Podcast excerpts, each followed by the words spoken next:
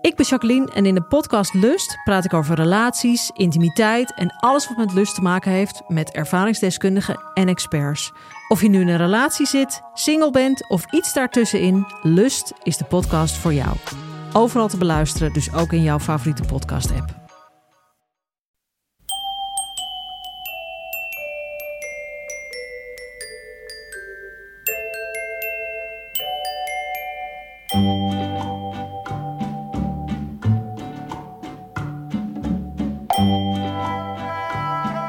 Welkom bij aflevering 168 van de Echt Gebeurd podcast, waarin waargebeurde verhalen worden verteld door de mensen die ze zelf hebben meegemaakt. In deze aflevering het verhaal van Eva Rovers, verteld tijdens een Echt Gebeurd middag rond het thema geweld.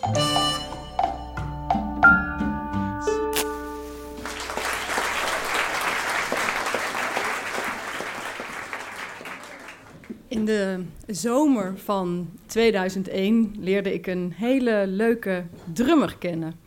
Die drummer die, uh, was uh, een tikkie ouder dan ik. Um, zat in een band, uh, leefde het echte rock and roll leven. Ik was een student, ik was heel braaf met mijn scriptie bezig. En ik vond hem super interessant natuurlijk. We werden verliefd, kregen een relatie. Het was heel stormachtig. Uh, in de positieve zin van het woord. Uh, niet alleen omdat we zo verliefd waren, maar ook omdat in diezelfde periode uh, zijn band bekend maakte dat ze uit elkaar zouden gaan. Dus wat volgde was een zomer vol met feesten en concerten en festivals en nachten in tourbussen en heel veel alcohol en heel veel lol. Het was ontzettend leuk. En in het najaar begon hun afscheidstoer. En die was uh, ook heel leuk, maar ook heel erg heftig. Het was echt uh, voor hun, voor de bandleden, een einde van een tijdperk. Um, en ik mocht het allemaal meemaken. Het was een, uh, echt een enorme achtbaan, maar onvergetelijk om mee te maken. Heel intens. Niet in de laatste plaats natuurlijk voor mijn vriend, die avond aan avond zich helemaal gek drumde. En ik me ook iedere keer afvroeg hoe hij dat in godsnaam zo ongelooflijk lang volhield. Het was heel intens en heel, uh, ja, fysiek ook heel erg zwaar. En uh, we stevenden af op de laatste avond. Er zou een groot uh, concert worden gegeven in Paradiso. En daar zou alles tot één grote culminatie komen. Nou, fantastisch. Um, dat gebeurde ook. Uh, en daarna was het klaar en hadden we bedacht: nu gaan we uit deze achtbaan stappen en gaan we met z'n tweeën heel romantisch naar een hele rustige plek ver van Nederland op vakantie. Even alleen maar tijd voor elkaar. En we besloten dat we naar Maleisië gingen. En daar zouden we gaan rondtrekken, maar we zouden dan eerst even een week naar een heel romantisch, ver afgelegen Bounty-eiland vertrekken. En uh, daar kwamen we aan en het was precies wat we voor ogen hadden. Echt een, een uh, idyllisch verlaten eilandje eigenlijk. We gingen daar ook met een soort voorraadbootje heen. Die voorraad was ook zo'n beetje voor ons alleen, want het was regenseizoen, dus er waren nauwelijks andere uh, toeristen. En ja, we hadden daar echt het hele eiland zo'n beetje voor onszelf. En dat was heerlijk. Dus uh, van het regenseizoen hadden we overigens ook niet zo heel erg veel last. Want het was uh, eigenlijk heel erg lekker weer. Niet bloedheet, maar warm genoeg om uh, te zwemmen in de Zuid-Chinese zee. En dat is toch best een lekker begin van je dag, kan ik je vertellen. Um, dus op de dag nadat we aangekomen waren, liepen wij lekker naar de zee, legden onze handdoekjes op het strand. En uh, liepen de zee in, uh, een beetje kletsen, een beetje gek doen, een beetje zwemmen.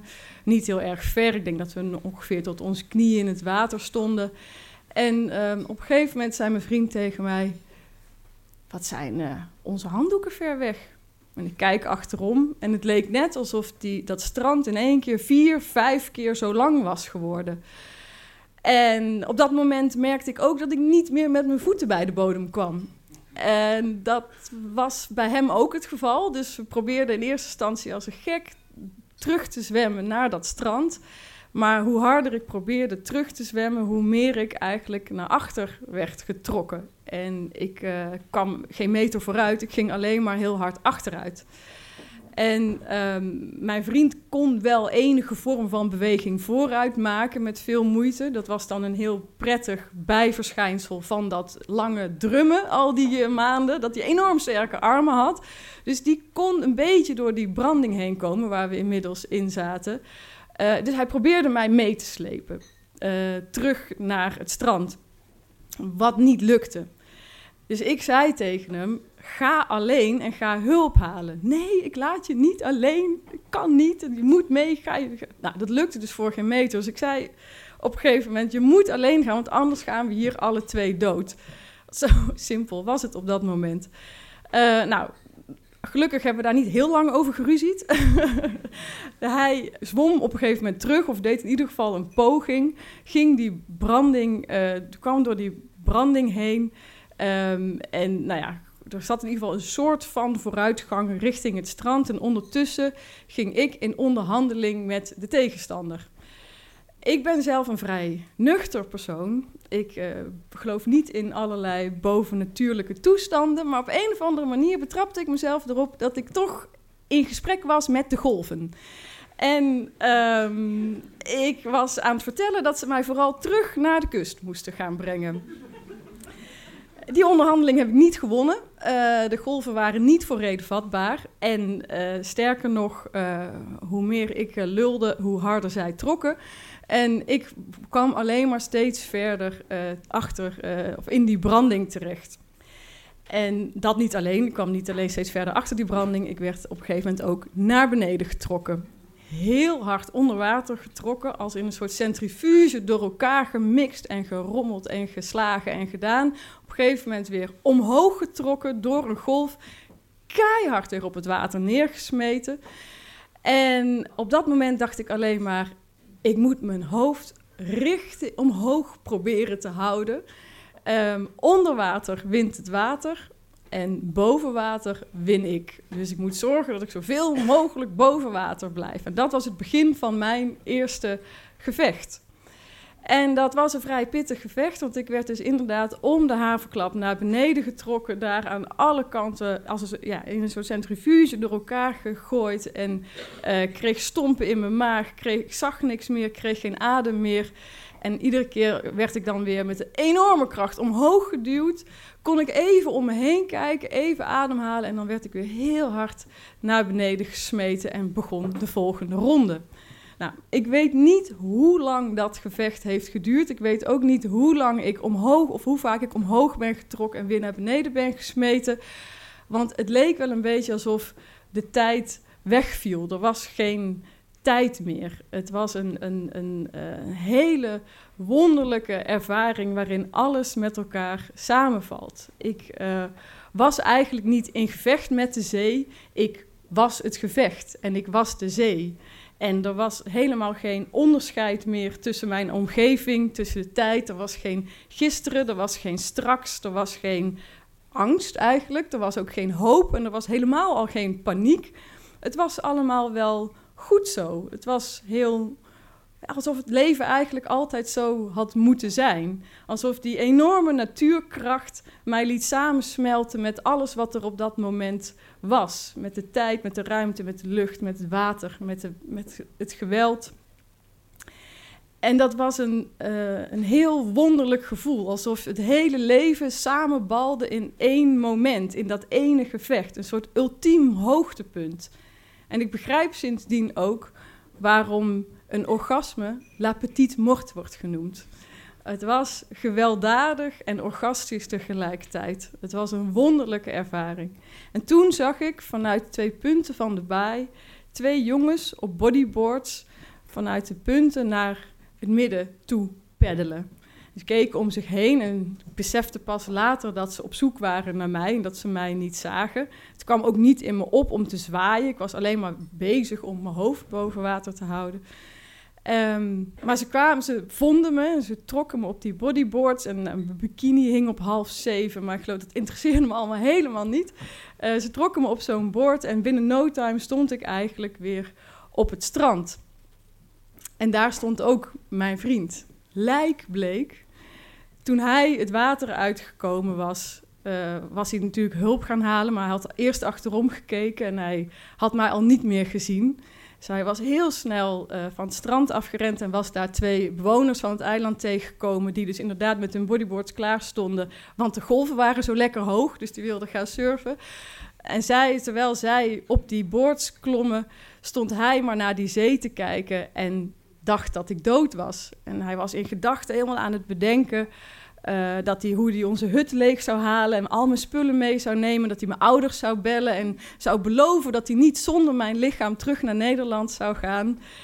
Dus hij heeft een kwartier in die zee staan staren. En nou, voor hem moet dat een oneindige hel zijn geweest. Hij was wanhopig uh, toen ik hem zag. Ik daarentegen was zo stoned als een garnaal. vond alles helemaal fantastisch. Ik vond het leven geweldig en de zee prachtig en iedereen heel erg lief. Later hoorde ik dat als je verdrinkt, dat je een enorme shot endorfine uh, vrij wordt gemaakt, waardoor je inderdaad rustig blijft, niet in paniek uh, raakt en je adem spaart. En later um, hebben mensen wel eens tegen mij gezegd: ja, dat was een hele spirituele ervaring. En, en wat heb je daarvan geleerd? En heel eerlijk gezegd, het was voor mij geen spirituele ervaring. Het was voor mij een hele fysieke, lichamelijke ervaring. Het deed mij het meest denken aan Fight Club. Dat je de, de kick van het gevecht en de roes van de overwinning voelt. En misschien eigenlijk dat nog wel een keer wilt in de dagen daarna, ik zat helemaal onder de blauwe plekken en de schrammen. En ik duwde af en toe op mijn uh, blauwe plekken om die pijn nog een keer te voelen. Omdat ik daarmee ook een soort trots voelde en een soort overwinning. En misschien was het ook wel een vorm van nagenieten. Dus wat, voor mij was het een hele uh, fysieke ervaring. Maar dat neemt niet weg dat ik er ook wel degelijk iets van heb geleerd. Als je gaat zwemmen in de Zuid-Chinese zee. Neem altijd een drummer mee.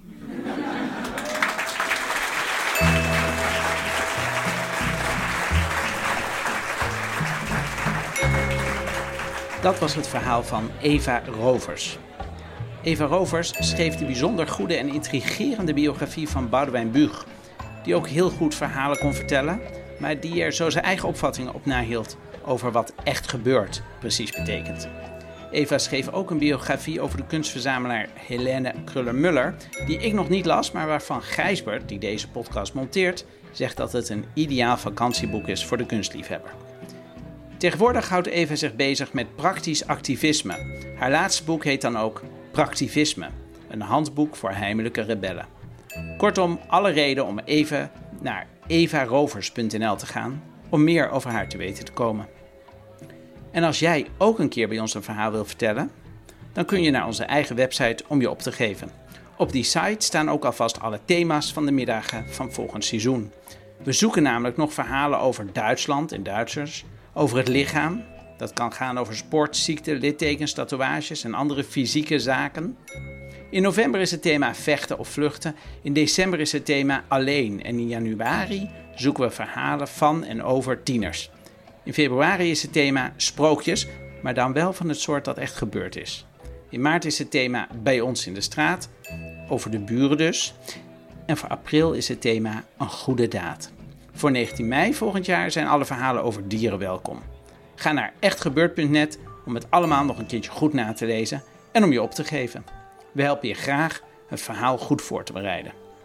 De redactie van Echt Gebeurd bestaat uit Maarten Westerveen, Rosa van Toledo, Paulien Cornelissen en mijzelf, Micha Wertheim. De techniek is in handen van Nicolaas Vrijman en Gijsbert van der Wal. Dit was aflevering 168 van de Echt Gebeurd podcast. Als je nog met vakantie gaat, geniet dan van de rust, elkaar, de zon, de zee, maar vergeet niet om het strand in de gaten te houden.